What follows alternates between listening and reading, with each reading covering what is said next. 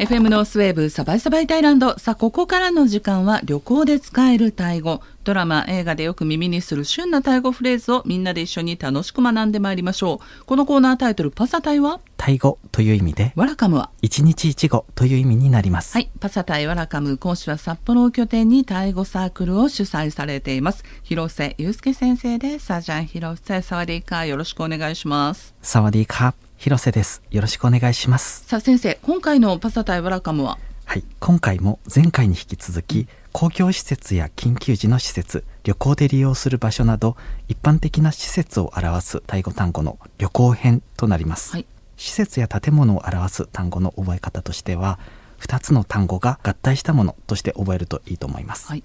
例えば学校という意味の単語ローンリアン。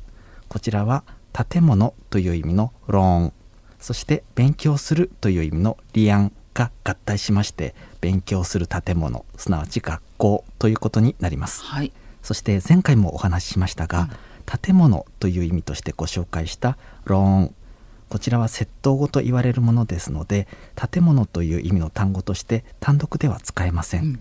日本語で言うところの映画館や博物館何々会館の館と同じようなものになります。ローンは単独で建物という意味にはならない、まあ、映画館や博物館の館という意味。で建物を表す単語がアーカーンはい。そして施設はサターバンとなります。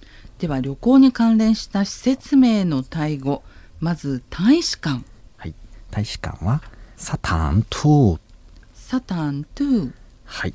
続いて領事館。はい。サターンコンスン？サタン？コンスン？はい。ちなみにこのコンスンという言葉領事という意味ですけれども、はい。フランス語のコンスールに由来する言葉となります。なぜですねこの領事を表すタイ語がフランス語に由来しているかというのはこれタイの近代化の歴史が大きく関係していましてバンコクにある各国の大使館の中でもフランス大使館はタイ国内で最も古い大使館になるんですね。で1857年にバンコクのバンラック地区チャルンクルン通りちょうどマンダリンオリエンタルホテルのすぐそばになるでしょうかね。でまずはここにフランス領事館としてコロニアル様式とナポリ様式を組み合わせた建物が建設されます。でこれが1892年に公使館となって1949年に大使館となりました。で現在この建物は大使公邸として使用されているんですがもうなんせ170年近くもの歴史を誇る建物ですので、まあ、この間幾度となく改修工事行われているんですが1984年には ASA 建築保存賞も受賞しています。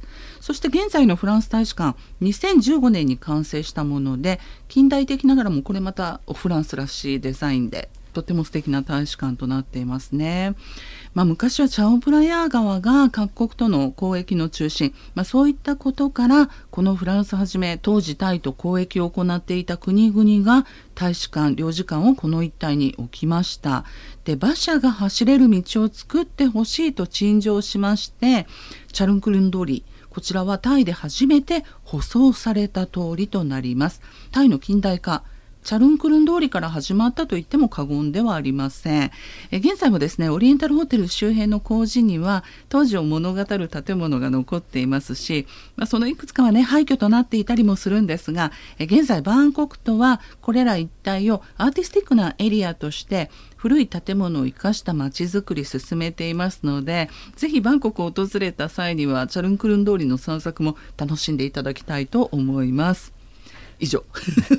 ありがとうございました。あの大変勉強になりましてそしてフランスの大使館あのぜひ見てみたくなりました。すごい素敵なんです。はい。で、この大使公邸は年に1回2回確か一般公開もされてるんですよね。ただちょっとその、まあ、日程とかが結構急に発表されたりとか、はい。あのおそらくフランス語であ出てきすね。て。すいませんちょっとフランス語までは大使皇帝とか見る機会ってそうそうないですし、ね、まあ、歴史的建造物ですから見てみたいですよね。私も塀の外から背伸びして見たことありますけど、はい、すごく素敵な建物でした。はい、パスタ対バラカムに戻ります。え旅行に関連した施設名のタイ語、続いては税関。はい、スンラカコン。スンラカコン。空港。サナンビン。サナンビン。ちなみにスワンナプーム国際空港ドンムン国際空港はどのように？はい。まずスワンナプーム空港はサナンビンスワンナプーム。サナンビンスワンナプーム。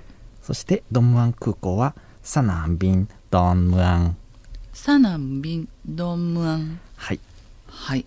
え余談ですがスワンナプーム国際空港のスワンナプームという名称はこれ黄金の土地という意味でプミポン全国王が命名されました。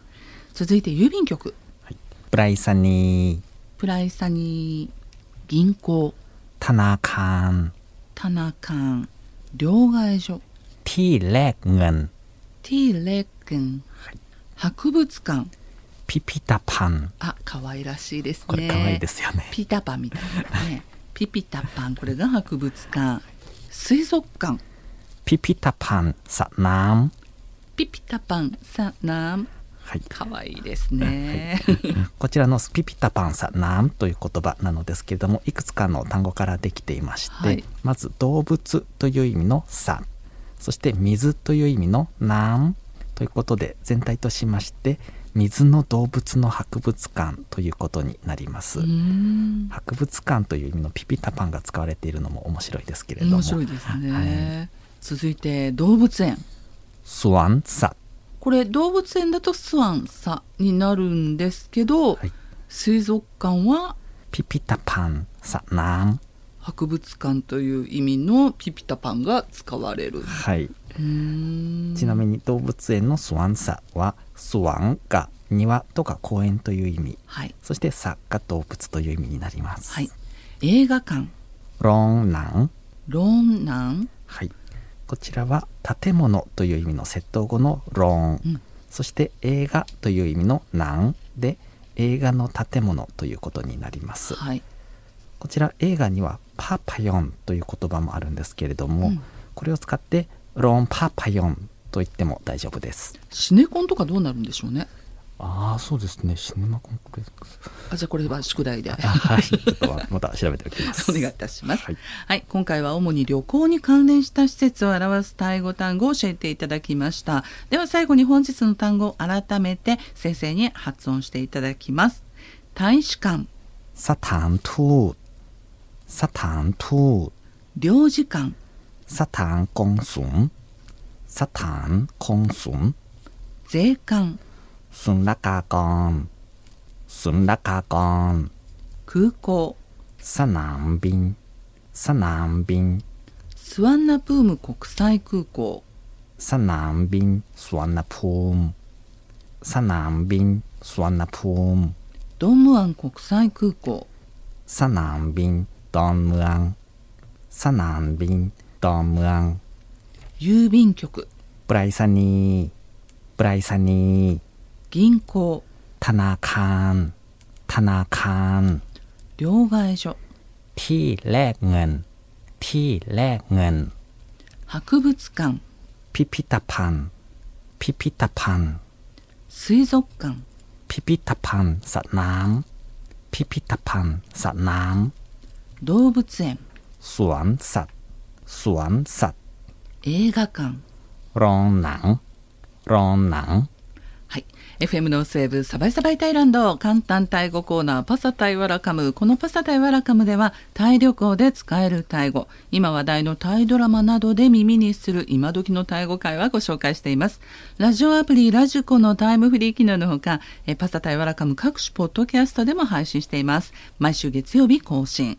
また広瀬先生による解説とまとめオンラインタイ語サークルへのお問い合わせ参加に関しては番組ブログのリンクご覧ください。さい。広瀬先生ありがとうございました。次回もどうぞよろしくお願いいたします。カップンカーサワディーカー。ありがとうございました。カップンカーサワディーカー。スバイスバイタイラン